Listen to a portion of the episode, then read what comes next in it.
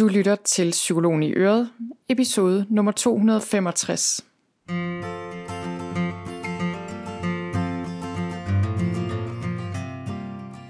Velkommen til Psykologen i Øret. Jeg er psykologen Birgitte Sølstein, og Øret, det er dit.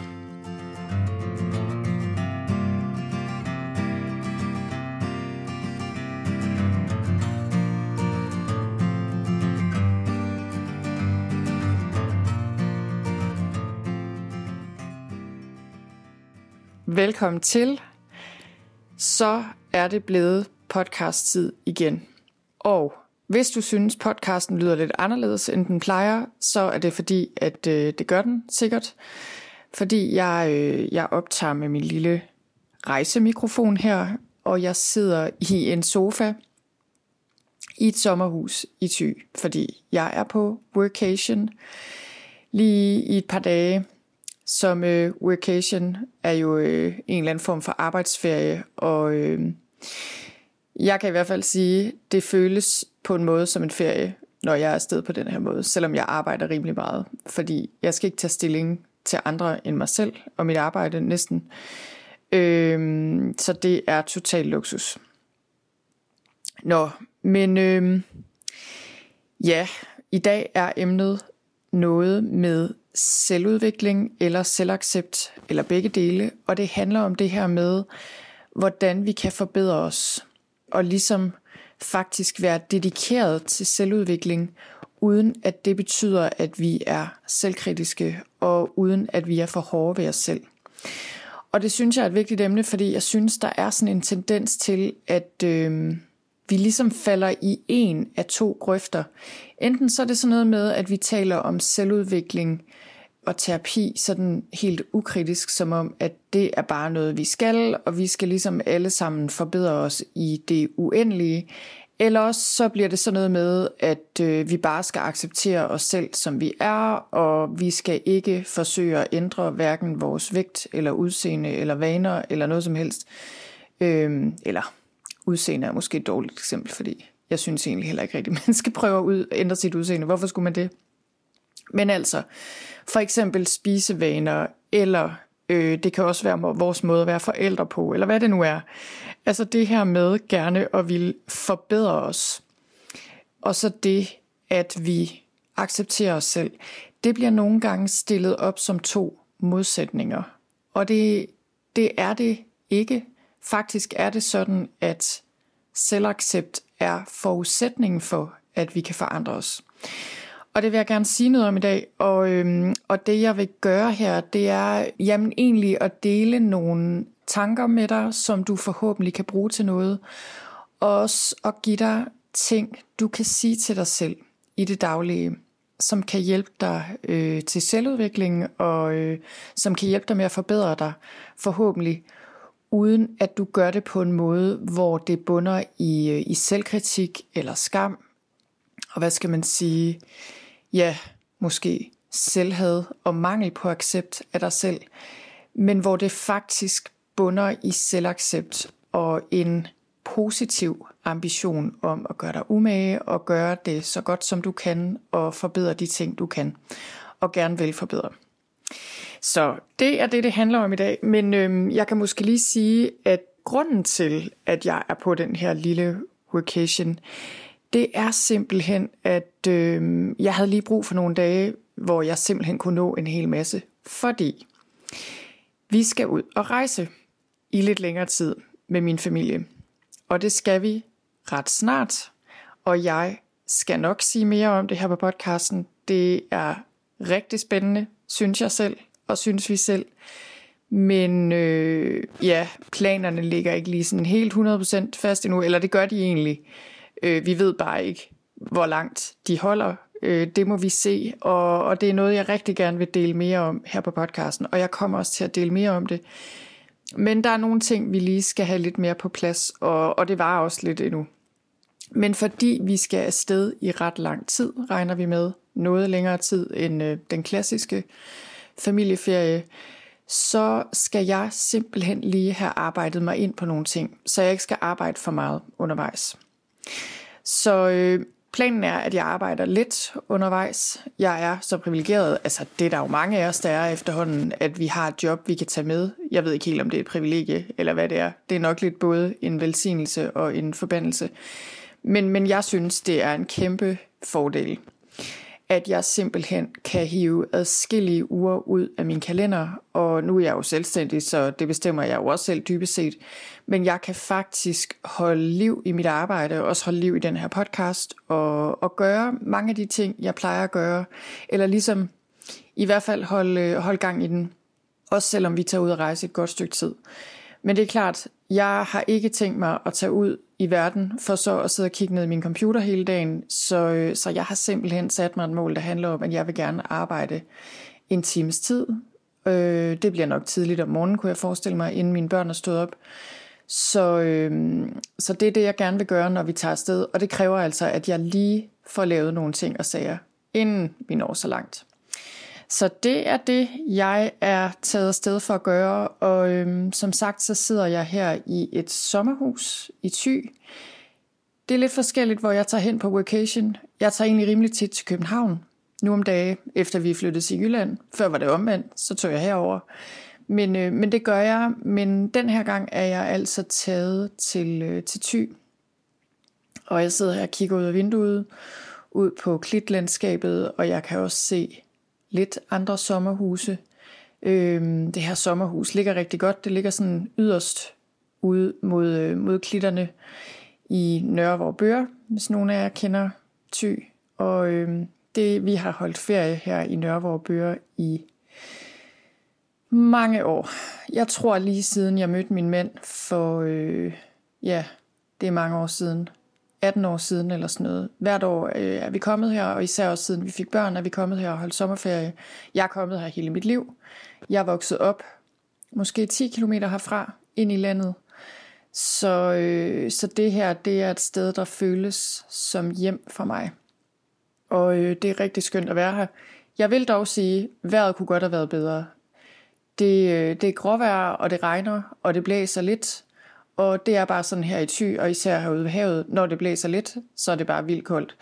Og jeg gik en tur ud på stranden tidligere i dag, og det var sådan noget med, at jeg måtte sådan gå og holde på min hue, for at den ikke skulle blæse af, og for ikke at få ondt i ørerne, og øh, ja, holde styr på mit tørklæde, og jeg kunne dog nok komme frem og tilbage på stranden nogle steder, fordi det blæste så meget, at øh, ja, der hvor man plejer at kunne gå, der var der vand eller sand.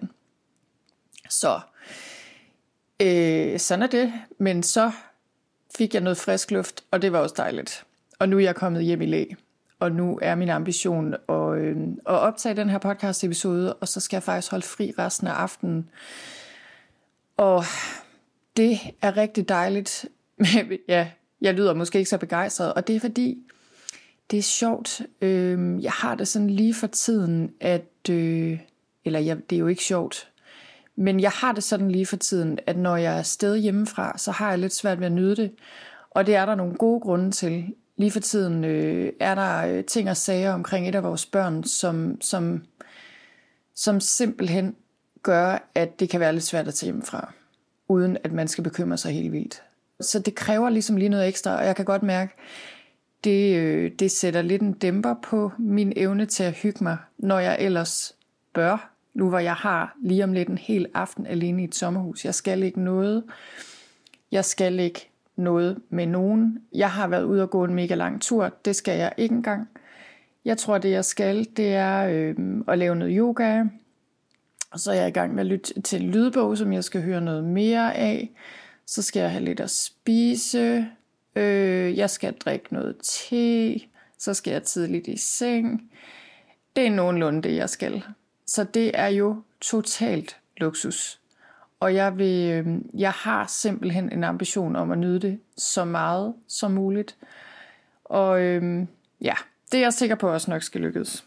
Nå, men lad os springe ud i dagens emne, som er det emne, jeg brænder meget for egentlig, kunne jeg mærke, da jeg sådan sad og, og begyndte at forberede mig lidt på det og kigge lidt nærmere ind i det. Øhm, det her er et rigtig vigtigt emne, synes jeg. Det her med, hvordan vi forbedrer os selv, og hvordan vi ja, griber selvudvikling an. Hvordan vi ændrer ting, uden at være for hårde ved os selv, og hvordan vi i det hele taget motiverer os selv til forandring.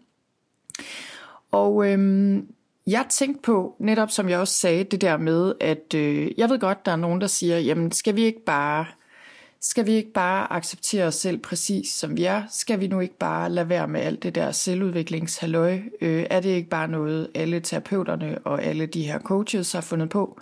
Skal vi ikke bare tage det stille og roligt og øh, holde af os selv som vi er? Og så, ja, er det bare det. Og jo, det synes jeg virkelig også, vi skal, hvis vi kan. Øh, og hvis der ikke er nogen problemer forbundet med det. det. Det tænker jeg virkelig. Altså, der er en meget stor balance her. Og vi lever i et samfund, der et stykke hen ad vejen er, øh, hvad hedder så noget, psykologiseret, øh, terapeutiseret, det ved jeg ikke, om der er noget, der hedder. Men det der med, at, øh, at psykoterapi og selvudvikling og coaching og vaneændring og alle de her ting, det fylder meget. Så det kan hurtigt blive noget med, at vi tror, at vi skal forbedre alle aspekter af os selv. Og det synes jeg, man skal stille sig kritisk over for. Altså, øh, og det, det er meget, meget vigtigt, at, øh, at den personlige arena ikke bliver et eller andet kæmpemæssigt selvudviklingsprojekt, uden at vi forholder os kritisk til det. Ingen tvivl om det.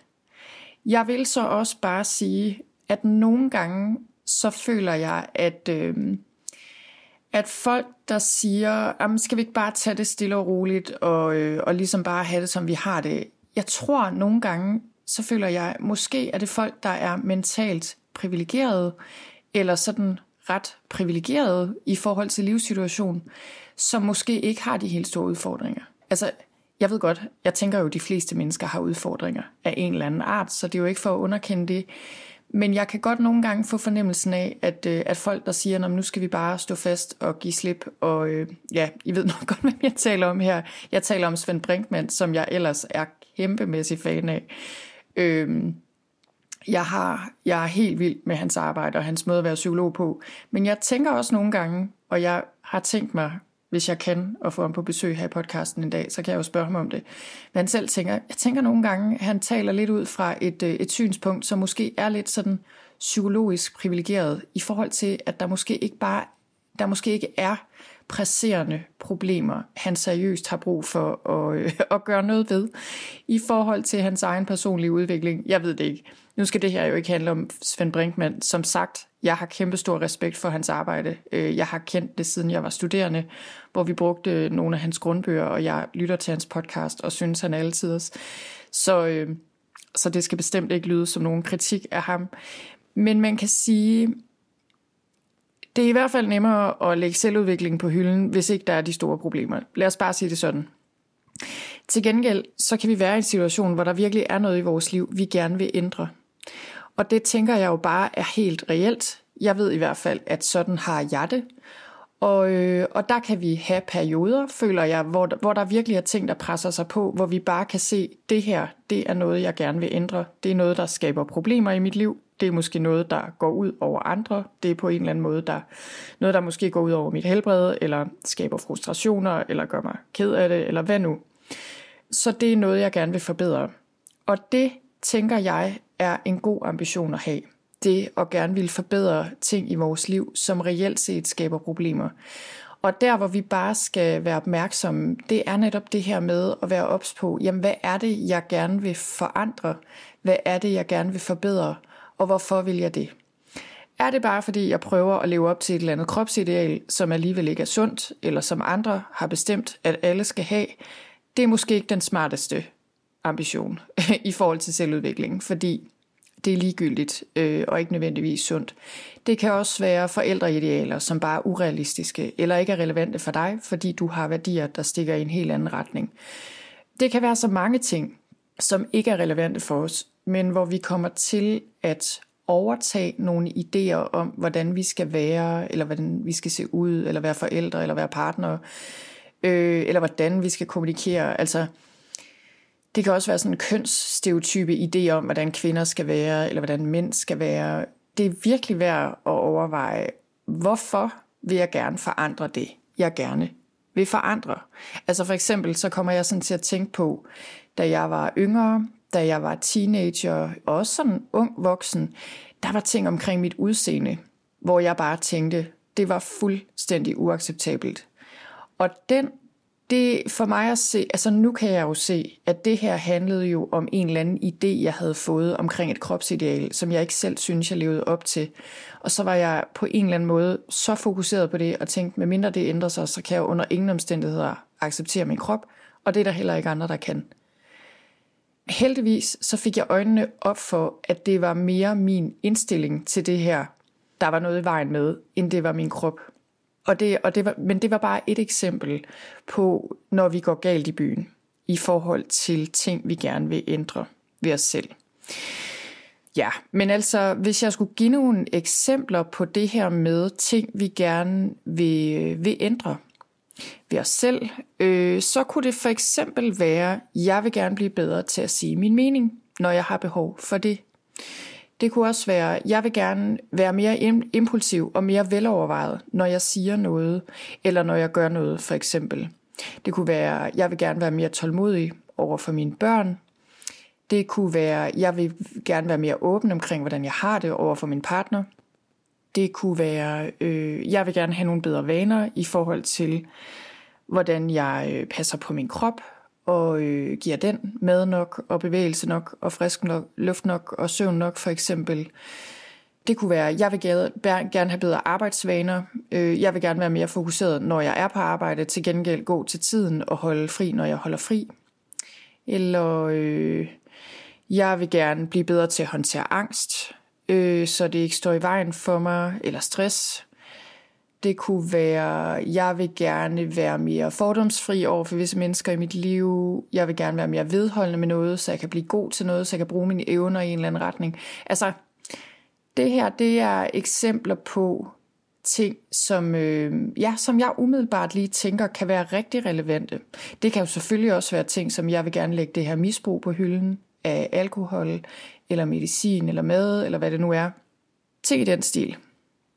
Ja, så øhm, hvis det her er jo på en måde et meget stort emne, nu tror jeg, jeg skal prøve at holde det lidt enkelt øh, i forhold til det her med øh, selvudvikling eller selvaccept. Fordi som jeg sagde lige før, så, øh, så er det her ligesom to sider af samme sag, i stedet for to ting, der står i modsætning til hinanden.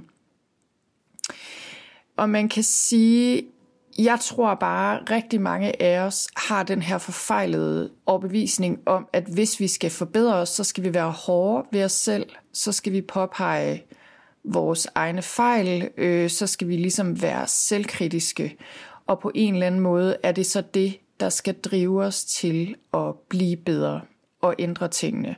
Og man kan sige, hvis det hjælper, jamen så vil vi alle sammen være utroligt selvudviklede og have droppet alle vores dårlige vaner. Jeg vil i hvert fald, fordi jeg kan være ekstremt hård ved mig selv. Og det ved jeg, mange af os kan. Så det er ikke sådan, det fungerer. Og man ved faktisk, at øh, noget af den forskning, der er lavet i det, der hedder Mindful Self-Compassion, som handler om det her med at have mere indre venlighed og mildhed og medfølelse, der kan man simpelthen se, at det at vi motiverer os selv med, øh, med mildhed og forståelse og, øh, og kærlighed dybest set, det er langt mere effektivt. Men, øh, men rigtig mange af os bruger ligesom selvkritik og det at være hårde over for os selv som en form for motivation. Og intentionen er jo god nok, fordi vi vil rigtig gerne forbedre os. Og intentionen kan være god, fordi vi nogle gange kan se, at der er ting, der ødelægger tingene for os selv og for andre. Og så prøver vi forgæves og forbedre os på den her måde ved at kritisere os selv. Men det virker ikke. Så vi har brug for at gøre noget andet. Men så er det så, vi har brug for stadig at holde fast i vores ambitioner, nogle gange omkring at ville forbedre ting, og vi har brug for at holde fast i vores øh, sunde forventninger til os selv. Og det er virkelig her, øh, hvor man kan sige, jeg oplever nogle gange, at, øh, at vi tror, at selvaccept handler om, at vi bare siger, når anything goes, og nu lader jeg bare mig selv øh, ligge her på sofaen og være ligeglad med alt, og sige haha, øh, når jeg drikker tre glas vin for meget hver dag til aftensmad, og bare synes, det er lidt sjovt, og sådan ligesom på den der opgivende måde. Og det har ikke noget med selvaccept at gøre, i min verden i hvert fald. Det er simpelthen bare øh, opgivenhed, Og øh, hvad skal man sige, at vi dropper ansvaret over for os selv. Og det er jo ikke noget, vi gør med vilje nødvendigvis. Det er noget, vi tit gør, fordi vi føler, at vi ikke kan komme videre. Men det, vi gerne vil, der hvor vi gerne vil hen, det er at have den modenhed egentlig, der handler om at kunne se, at jeg kan både acceptere mig selv og møde mig selv der, hvor jeg er, og så have ambitioner på mine egne vegne i forhold til at forbedre nogle ting og komme videre med nogle ting. Og ligesom kunne se, at de to ting kan være rigtige på samme tid. At vi accepterer os selv og behandler os selv ordentligt og taler pænt til os selv, og samtidig har vi ambitioner om at ændre de ting, som vi gerne vil, så vi ikke bare øh, lader stå til og ligesom bare dropper alle ambitioner om at blive en bedre version af os selv. Jeg har tænkt meget over det her med, øh, hvad der skal til for, at vi kan forbedre os og ændre noget sådan for alvor i vores liv. Og jeg tror, jeg har delt det før her på podcasten, men nu deler jeg det igen, fordi det er virkelig en ting, som har sat sig fast i min bevidsthed. Og det er øh, en gang, jeg snakkede med en gammel AA'er, altså en person, der havde været i AA, anonym alkoholiker, i mange, mange år. Han havde været ædru i mange år. Og det er tit sådan i AA, at man, selvom man er ædru, så bliver man ved med at komme i AA, fordi man stadig er alkoholiker. Man er bare en alkoholiker, der ikke drikker, så man har brug for at gå der for at blive ved med at, at være ædru. Og det havde øh, vedkommende her også. Og det han sagde til mig, det var, at igennem de her mange år, og vi snakker, jeg tror 40 år i hvert fald, øh, han sagde, at han havde observeret, at øh, der var en ting, der kendetegnede dem, der blev ædru. Der var ligesom øh, forskel, der var en forskel, øh, eller et karaktertræk, der kendetegnede dem versus dem, der, der ikke lykkedes med at, at blive ædru. Og det var, at de turde se ærligt på sig selv. Og det synes jeg bare var meget interessant. Og øh, nu skal det her jo ikke handle om 12 men, men det er, øh, det, nu er jeg ikke ekspert i alkoholbehandling eller noget, men det er helt klart mit indtryk, at øh, mange former for alkoholbehandling er ikke ret effektive desværre. Jeg, øh, de mennesker, jeg har mødt, der har været ædru i mange år, har stort set alle sammen gået i AA. Jeg siger ikke, det kan lade sig gøre uden, men, øh, men det har så bare været min erfaring af en eller anden grund. Og, vi, og jeg synes bare, det er meget interessant, øh, det der med at ture og se ærligt på sig selv. Og det er noget af det, man lærer i AA, at ture og lave en, øh, en åben og uforfærdet selvrensagelse og virkelig kigge på sig selv. Ikke kun, at man drikker og er alkoholiker, men også andre ting, der ligger under den trang til at drikke. Og, øhm, og, og jeg har tænkt over, okay, men hvordan, hvad er det, der gør, at vi tør at se ærligt på os selv? Og jeg tror, at forudsætningen for, at vi tør at se ærligt på os selv, det er, at vi kan se på os selv med milde øjne og med selvaccept. Fordi vi indeholder alle, alle mulige ting. Vi har styrker, vi har svagheder, vi har, øh, altså, vi har begået fejl, vi gør og siger ting, som vi ikke er særlig stolte af, og som vi skammer os over. Og, øh, og, det, og det kan være virkelig svært at se ærligt på sig selv. Altså, øh, og jeg tror simpelthen, det er derfor, at nogle mennesker ikke evner det, fordi det bare er for svært. Især hvis der er mange ting, der har hobet sig op over tid. Og jeg kender det selv, den der følelse af sådan, åh, altså det kan være virkelig svært at se ærligt på sig selv. Og jeg tror, at den eneste måde, vi kan gøre det på, det er at se ærligt, men kærligt på os selv. Og det er noget, vi kan lære. Så, øh, så, så jeg tror, øh, eller jeg ved, at et af de første skridt, vi skal tage, når vi skal i gang med et eller andet selvudviklingsprojekt, eller for alvor gerne vil ændre noget, så er det, at vi skal, øh, vi skal kigge ærligt på os selv, men med kærlige øjne. Og det her er den første ting, jeg vil anbefale dig. Du siger til dig selv, hvis du gerne vil ændre noget radikalt i dit liv, og, øh, og har prøvet med selvkritik, og det ikke har virket, og ligesom er strandet der, og nu vil du gerne gøre det på, den anden, på en anden måde. Og det første, det, det handler om det her med, med hvilke øjne ser du dig selv? Og, øh, og det du skal sige til dig selv, det er, jeg ser ærligt på mig selv, men med kærlige øjne. Og det her, det handler om, at jamen, der er flere ting i det her faktisk. For det første, så tør vi kun at se på os selv, tror jeg, sådan rigtig ærligt, hvis vi også kan gøre det med milde øjne og med en accept af, at det er okay at indeholde fejl og mangler, øh, og at vi ligesom indeholder mange ting. Det er det ene. Det andet er, at jeg tror, vi ser os selv i det mest realistiske lys, når vi ser os selv med kærlige øjne. Og på den måde, så kan man sige, at kærlighed gør ikke blind. Ikke den her type kærlighed. Jeg ved godt, når man er altså forelsket, det er noget andet. Det er jo ikke kærlighed som sådan. Øh, det er i hvert fald en særlig form for kærlighed. Det er mere sådan en besættelse på en eller anden måde. Det er slet ikke det, jeg snakker om. Her, øh, der, der taler jeg om den der kærlighed, hvor vi åbent anerkender og ligesom ser os selv og andre, uden at dømme os selv. Det er der, vi ser os selv i det mest realistiske lys, og det er også derfor, vi skal se på os selv med kærlige øjne. Fordi når vi ser os selv med selvkritiske øjne, så ser vi ikke det hele, så ser vi kun noget af det. Så, øhm, så det er det, og, og man kunne sige meget om det her. Nu lovede jeg mig selv og, og jer derude, at jeg skulle holde det her enkelt, men jeg får alligevel lige lyst til at sige noget om det her, øhm, som måske stikker lidt dybere, og det handler om vores forhold til os selv. Og så kan man sige, okay, hvor kommer vores forhold til os selv fra? Og vores forhold til os selv, og den måde, vi ser på os selv på, det kommer jo fra andre. Og øh, sådan med meget fine ord, der kunne man sige, at, øh, at det er intersubjektiviteten eller mødet mellem mennesker, der skaber det blik, vi har på os selv.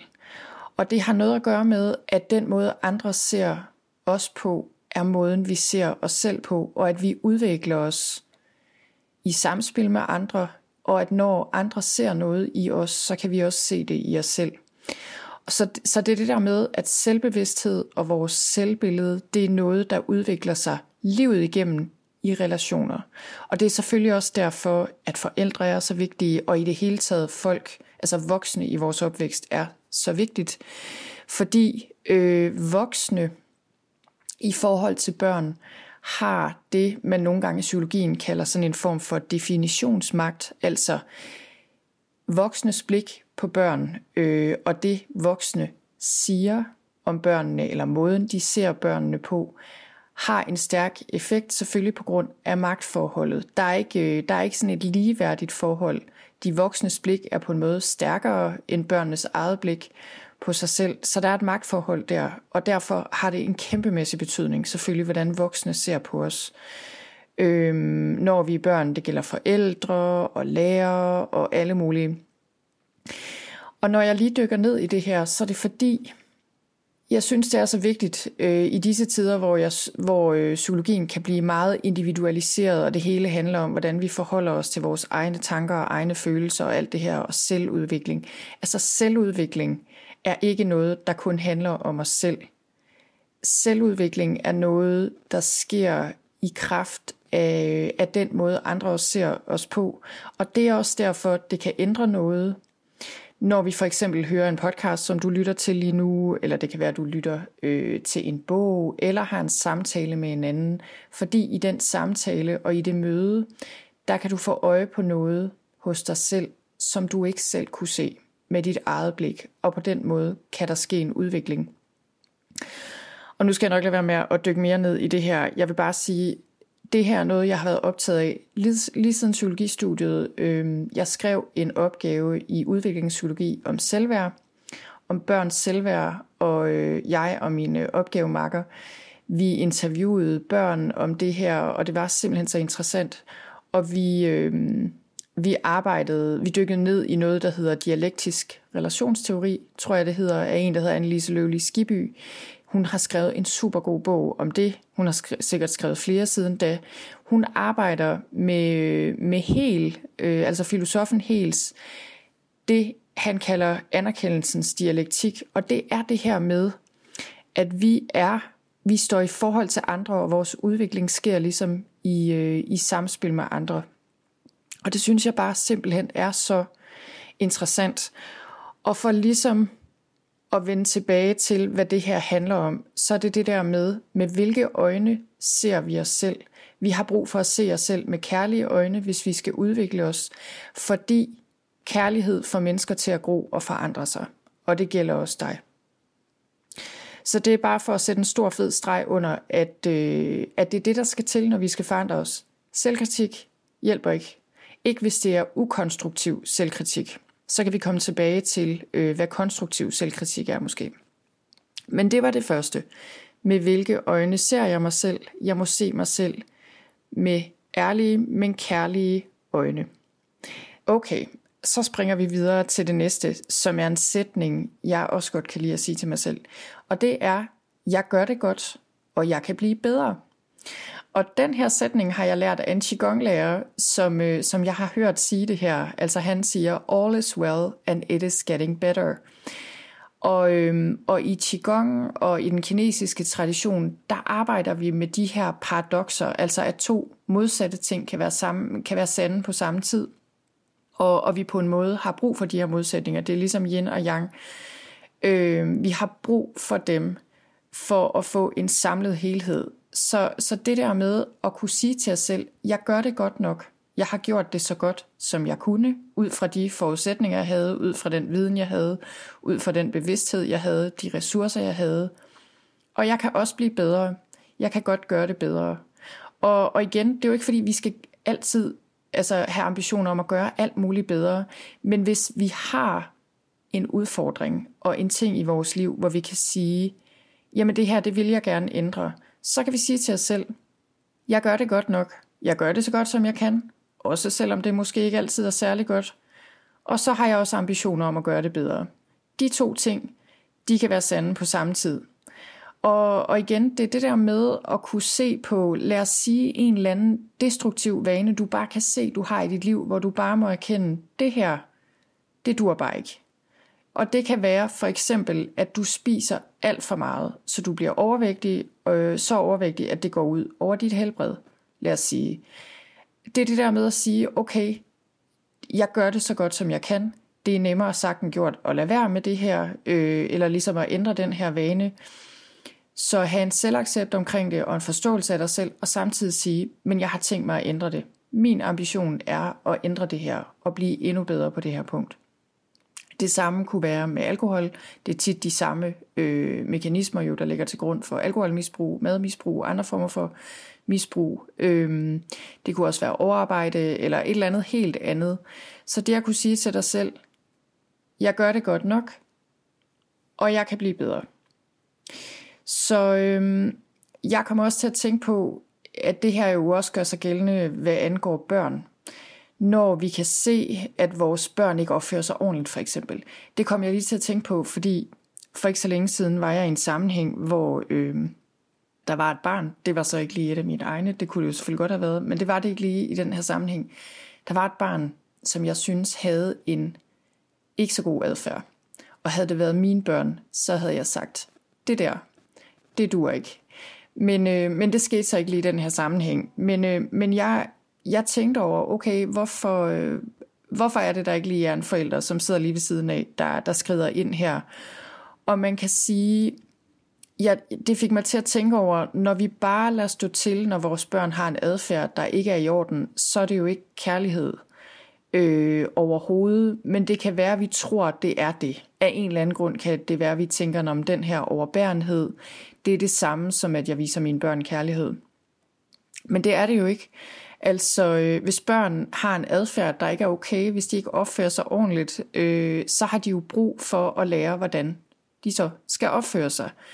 Og det kan vi sagtens gøre. Vi kan sige til børn, og signalere til dem, du er okay, altså du er helt okay, og det er okay, vi begår alle sammen fejl, og du er et menneske ligesom alle andre. Øh, men det der, det går ikke. Det der, det er, det er ikke okay, det er ikke acceptabel adfærd. Øh, hvad kan vi gøre for at rette op på det, og sørge for, at det ikke sker fremadrettet? Altså de to ting udelukker jo ikke hinanden. Og jeg føler, at, øh, at det, at vi elsker vores børn, det er ikke det samme som, at vi bare tolererer alt det, de gør og siger. Overhovedet ikke. Men igen, når vi skal opdrage vores børn, så er det meget vigtigt, at vi ikke bare skiller ud og kritiserer dem synder sammen, fordi de, så kan de få den der fornemmelse af, at de er forkerte. Og øh, at netop, at det at forbedre sig, det handler om, at de ikke er gode nok, i stedet for at sige, jamen det er fordi, lige den der adfærd, eller det der blev sagt der, det, øh, det var en fejl, og det skal vi sørge for at ændre. Så det, det er en helt anden måde at gå til det her med opdragelse på, og det at ændre adfærd også for børn. Ja, så det var nummer to. Jeg gør det godt nok, og jeg kan blive bedre.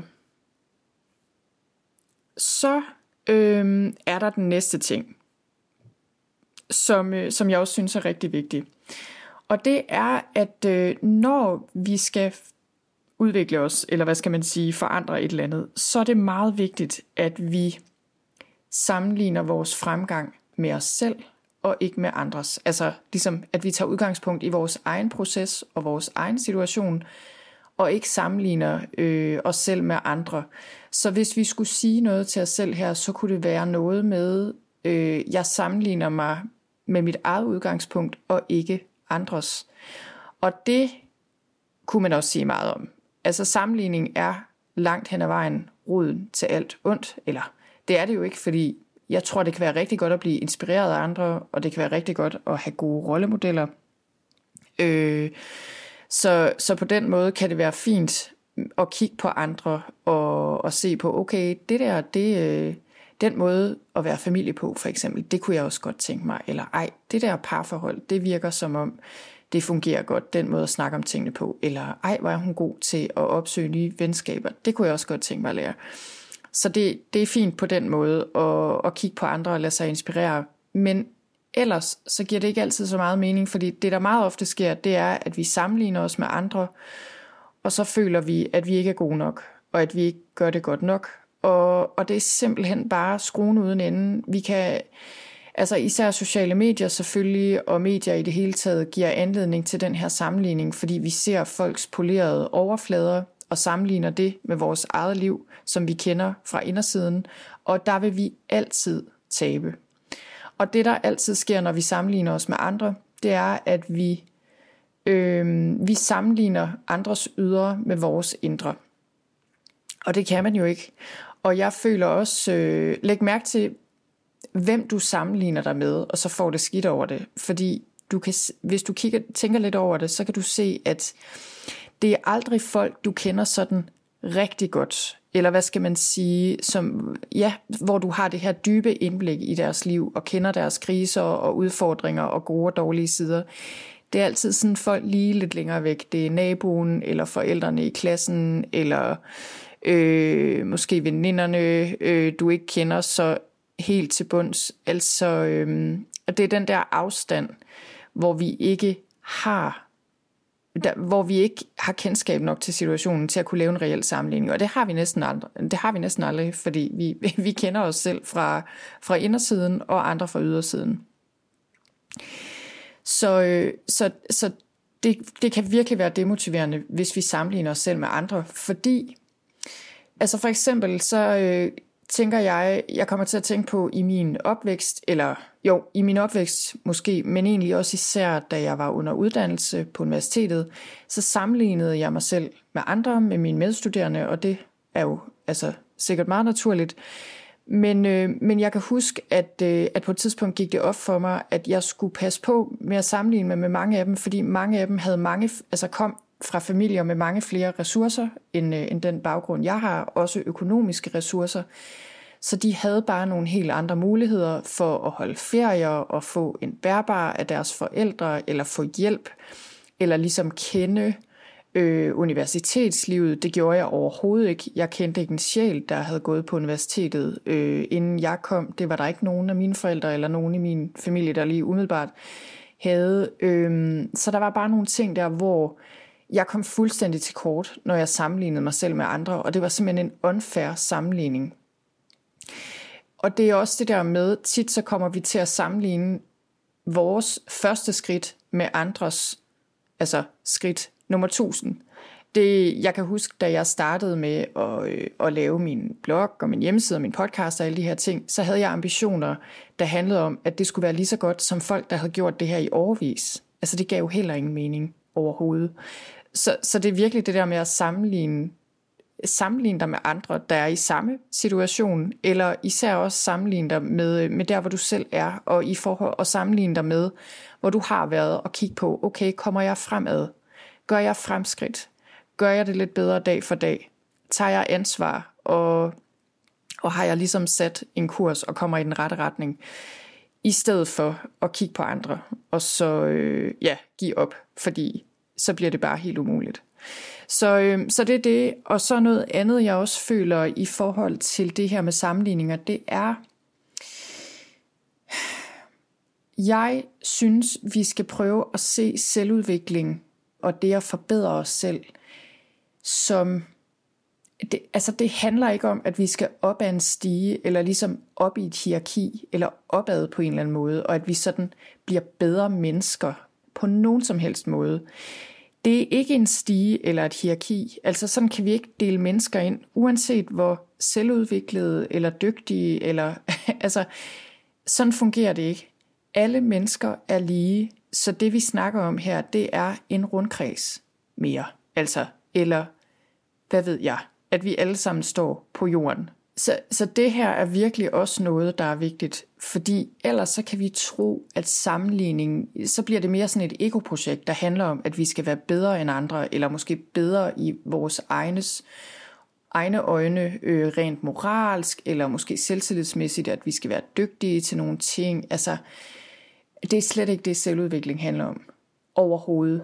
Så, så det er meget vigtigt, at selvudvikling ikke bliver et ego-projekt, og handler om, at du skal have anerkendelse i dine egne eller andres øjne, fordi dit selvværd, altså det er tilbage til det her med at, at forstå, at dit selvværd, du skal have fat i dit grundlæggende selvværd, der handler om, at du er noget værd i dig selv, fordi du er et menneske, og ikke andet.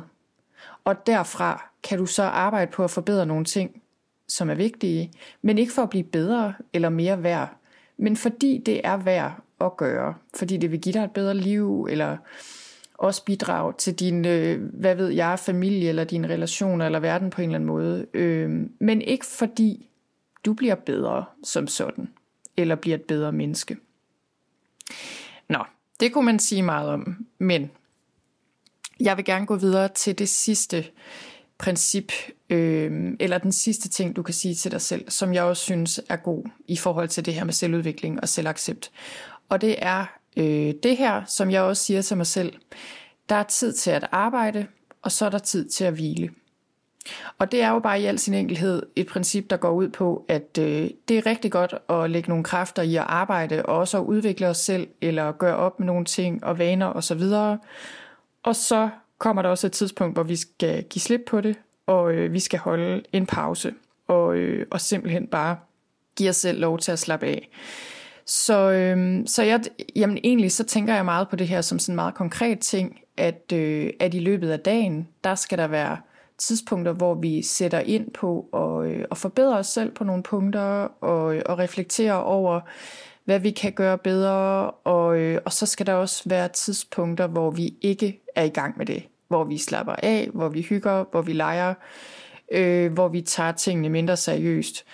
Og det synes jeg også øh, gør sig gældende sådan lidt mere overordnet. Altså der vil være perioder i vores liv, hvor vi har brug for virkelig at sætte ind på noget, og måske øh, læse bøger om noget, eller øh, gå til psykolog i forhold til et eller andet, vi arbejder med, eller hvad nu. Og så er der andre tidspunkter, hvor vi kan give os selv fri, så det ikke bliver en eller anden evig selvudviklingsproces. Så det tror jeg er meget naturligt, altså den her rytme, altså en rytme, hvor vi nogle gange, ligesom årstiderne, altså der er rytmer, eller der er årstider i vores liv, hvor vi slapper af og, øh, og hygger os og, og ligesom går i dvale og hviler, og så er der tidspunkter, hvor, hvor tingene gror af sig selv, og så er der tidspunkter, hvor vi har brug for at arbejde mere aktivt for at ændre nogle ting, øh, som kræver mere energi. Så på den måde, så de her rytmer, i løbet af livet, eller sæsoner i løbet af livet, øh, vil også ændre sig. Så der er tid til både arbejde og tid til hvile. Ja, nå, jeg håber, at øh, du kunne bruge det her til noget. Jeg kan i hvert fald mærke, at, øh, at det her emne, det er noget, som er vigtigt for mig, og det er noget, der, øh, ja, det er noget, jeg bærer med mig, og noget, jeg selv bruger i det daglige. Og, øh, og jeg vil også sige, at hvis du gerne lige vil have repeteret de her sætninger, du kan bruge og sige til dig selv, når du arbejder med dig selv øh, og skal have selvaccept med i den proces, så kan du gå ind på min hjemmeside og, øh, og kigge i noterne til den her episode på sølvstein.dk-265. Så, øh, så har jeg lige skrevet dem op derinde, så du kan se dem derinde. Og øh, ja, det var det for nu. Jeg, øh, jeg lover for jeg er jeg, der måske bliver nysgerrig i forhold til det her med at rejse og hvad der skal ske. Jeg lover, jeg, jeg deler noget om det snart her på podcasten, så, øh, så hvis du gerne vil høre mere om det, så hæng på. Det kommer snarest, og øh, ja, så vil jeg ellers bare sige tusind tak, fordi du lyttede med.